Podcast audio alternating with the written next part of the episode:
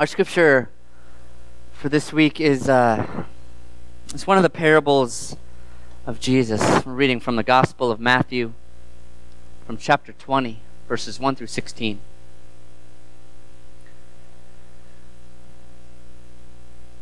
For the kingdom of heaven is like a landowner who went out early in the morning to hire laborers for his vineyard. After agreeing with the laborers for the usual daily wage, he sent them into his vineyard.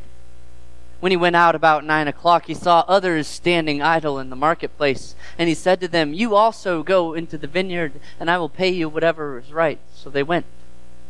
When he went out again about noon and about three o'clock, he did the same. And about five o'clock, he went out and found others standing around, and he said to them, Why are you standing here idle all day?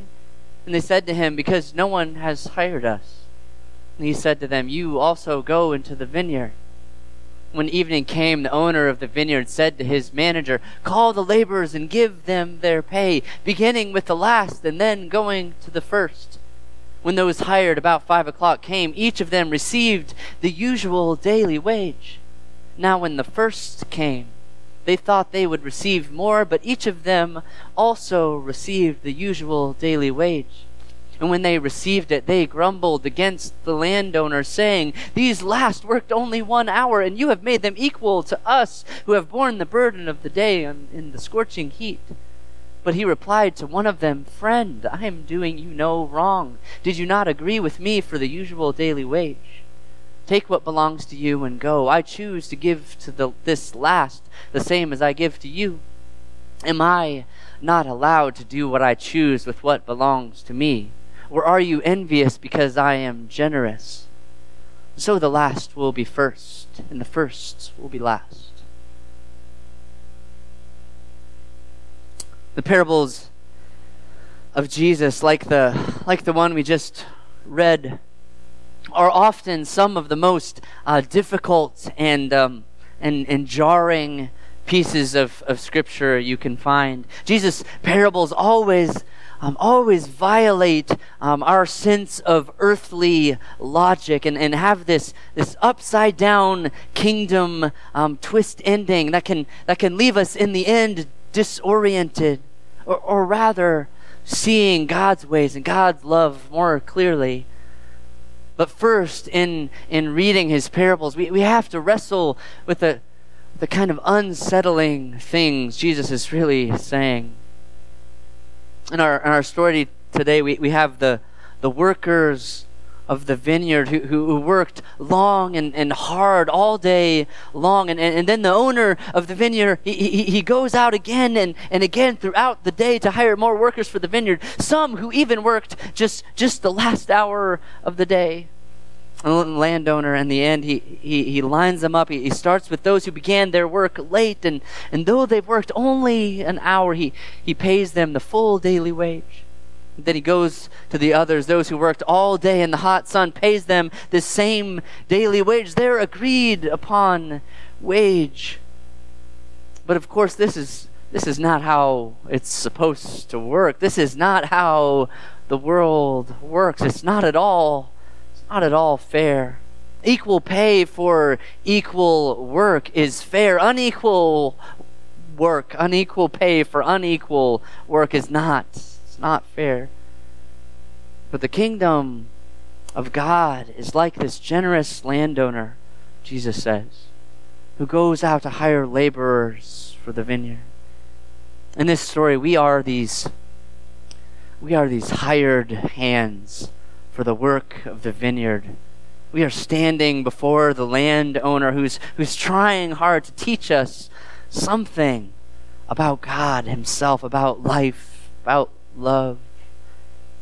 It is worth noting, I think, that this parable of Jesus, it, it comes right after Peter. He's, he, he's saying, Look, we have, we've left everything and followed you. What will be our reward? He asks.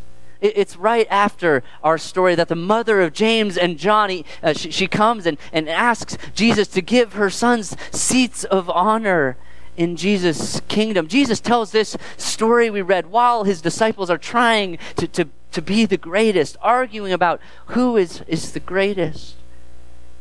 the persisting human problem for so many of us is that we can we can have this this kind of superiority complex. I mean, we have worked hard. We have we have tried to be faithful. Shouldn't we be appropriately compensated for our efforts? And that's why the story is, is, is at first hard to hear. It defies how we understand the world to work, but not the kingdom. Not in the kingdom, not with the grace of God. And so that's why Jesus says that the, that the last will be first, the first will be last. That's why Jesus called the children up to him and, and said, The kingdom of God belongs to, to, to such as these, he says. Brennan Manning in the Ragamuffin Gospel, he, he said that in the New Testament times, the child was was considered of no importance, meriting little attention or favor. And children in that society had no status at all, they, they didn't count. And for us as disciples of Jesus, becoming like a little child, it means the willingness to humbly accept ourselves as, as last as least. The, the people who, who, Jesus often called the little ones or the, the least of these. And, and Jesus, he, he gives these scorned little ones a privileged place in the kingdom. Not because they had earned it, but because, but because the mercy of Jesus flows out to them fully from unmerited grace. And children, they, they do not have this this superiority complex like we so often do. They show us a, a, humility that we should not forget, show us their full reliance on the grace of God that we can forget we really need just the same.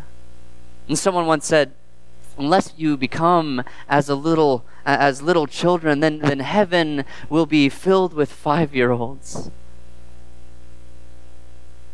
So one of the, the common things happening now in my life, in this phase of my kids' lives, uh, after school or after church, um, oftentimes Ollie, my, my little my little boy, will run up to us with this with this picture that he has um, proudly colored to show us proudly his picture that he's colored. And, and here's the thing: these are these are generally um, not great. Um, I mean, really, I'm just not sure what's going on here. It's all just a mess. Uh, the whole thing completely scribbled everywhere, you know. Always everything outside, entirely outside the lines with this kid. But he's so excited to show us. We love him so much that we say just instinctively, Wow, wow, Ollie, we love it. I love it. The pastor, author Mark, um, Mike Yaconelli, he said that. He said, Most of my life, I heard the message loud and clear that, that Christianity is all about coloring within the lines, coloring well. If I was a good Christian, if I loved Jesus, wanted to please Him, if I read my Bible and prayed and went to church, then, then I would get better and better at coloring. If I lived a, a long and, and godly life, I, I would eventually be able to draw close to the perfect drawing. Though really that is not the case for us. What we end up with is a little more like scribbling. It's messy. It is outside the lines sometimes. But the truth is that the grace of God is, is preposterous enough to accept as beautiful a coloring that anyone else would reject as terrible. God's grace is so outside the lines of our understanding. The grace of God sees beyond our scribbling, which is it's really good news for us scribblers. Philip Yancey, in his book, What's So Amazing About Grace, he, he talked about how the world is, is really desperate, desperate for grace. He said, we, we live in an atmosphere choked by the fumes of ungrace. Grace comes from outside. It is a gift and, and not an achievement, but, but how easily it vanishes from our, our, our dog eats dog, our survival of the fittest, our, our lookout for number one world. We live in a world where, where so often the standard operating procedure is this, this ungrace. This is the way it works. This is what's passed around the world, this ungrace. You can see it. And here Jesus comes along. To all those of us who have so sinned and fallen short, who have not done nearly enough work, not done nearly the work we need to earn our way into God's graces. We, we might like to think that we're the ones who have worked so hard, so long, all day in the hot sun, when, when really, in fact, it turns out that, that Jesus is really the one who did all the hard work. Jesus is the one who did all the heavy lifting. And you see, God is not fair at all. God is, is generous. God is unfairly generous to us, unbelievably generous to us. We do not get what we deserve, thank God. We get grace. And Jesus came into this world to, to forever break up this cycle of ungrace, to choose us, to love us, pouring out unearned grace upon everyone, everyone, no matter what. There was a, a grandmother who told of growing up the oldest of four children. She said, My mother was always very fair, she said. She didn't play favorites. We always knew we could count on her to be fair, but, but my father, well, that was another story, she said. The truth is, she said, I, I grew up secure in the knowledge that I was daddy's favorite. I was the oldest after all, she said, and the only girl until my sister came along when I was 13. And, and I figured it wasn't hurting anybody. She said, my, my father loved all his children, and probably they never even knew that I was his favorite, but I knew. That was enough for me. But then one day, she continued, after I was grown and married and a mother myself, I fell into conversation with my brothers and, and sisters, and I was surprised and a little confused, she said, to learn that, that each of them, each of them had also grown up with that same unspoken conviction. Each of us had always felt sure that we were daddy's favorite. She said, How my father accomplished that, I'll never know. But Jesus came to say that we are all, somehow, every one of us, God's favorite.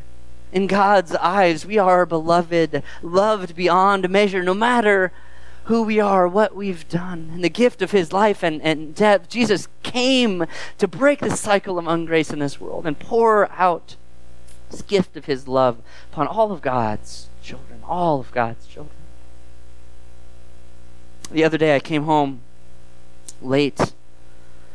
I came home late after a long day. Um, after a day I, uh, where in the morning I had had a, uh, an interaction with my daughter where I was um, less than gracious. And I got home late and a little tired, a little distressed, and, and kind of upset with myself. Um, and I expected the kids would, would be asleep, or, or maybe, if not, thought they'd maybe be mad at me for, for getting home so late. I put my stuff away and I went upstairs and and instead of finding what I thought I might, instead what I got was what I got was grace. What I got was kids screaming excitedly, Daddy, and hugs and kisses, love that I didn't deserve, but but really needed. They often remind me of the lessons I can myself forget in a world, in this world where it seems that ungrace is the common language of the land, in this world where there are so many we will encounter desperate for a little love, a little grace, we need to learn to see ourselves, to see the world through the eyes of God with, with grace filled eyes. And the pastor Mike Yaconelli, he, he says that when you are loved outside the lines, then you, you start to live outside the lines. And for those of us who have known the love of God, who know, have experienced the amazing grace and great generosity of God, we are called to break this cycle of ungrace ourselves, to, to share the love that we have, whether they deserve it or not, to live generously ourselves is, is, is a powerful way to show the world that there is another way. There is a, a, grace beyond measure. There's a love that covers a multitude of sins. There is this, this generous God who came himself in Jesus to show us the way of humility, of love, for us to know and live now in the kingdom of God here on earth. Amen.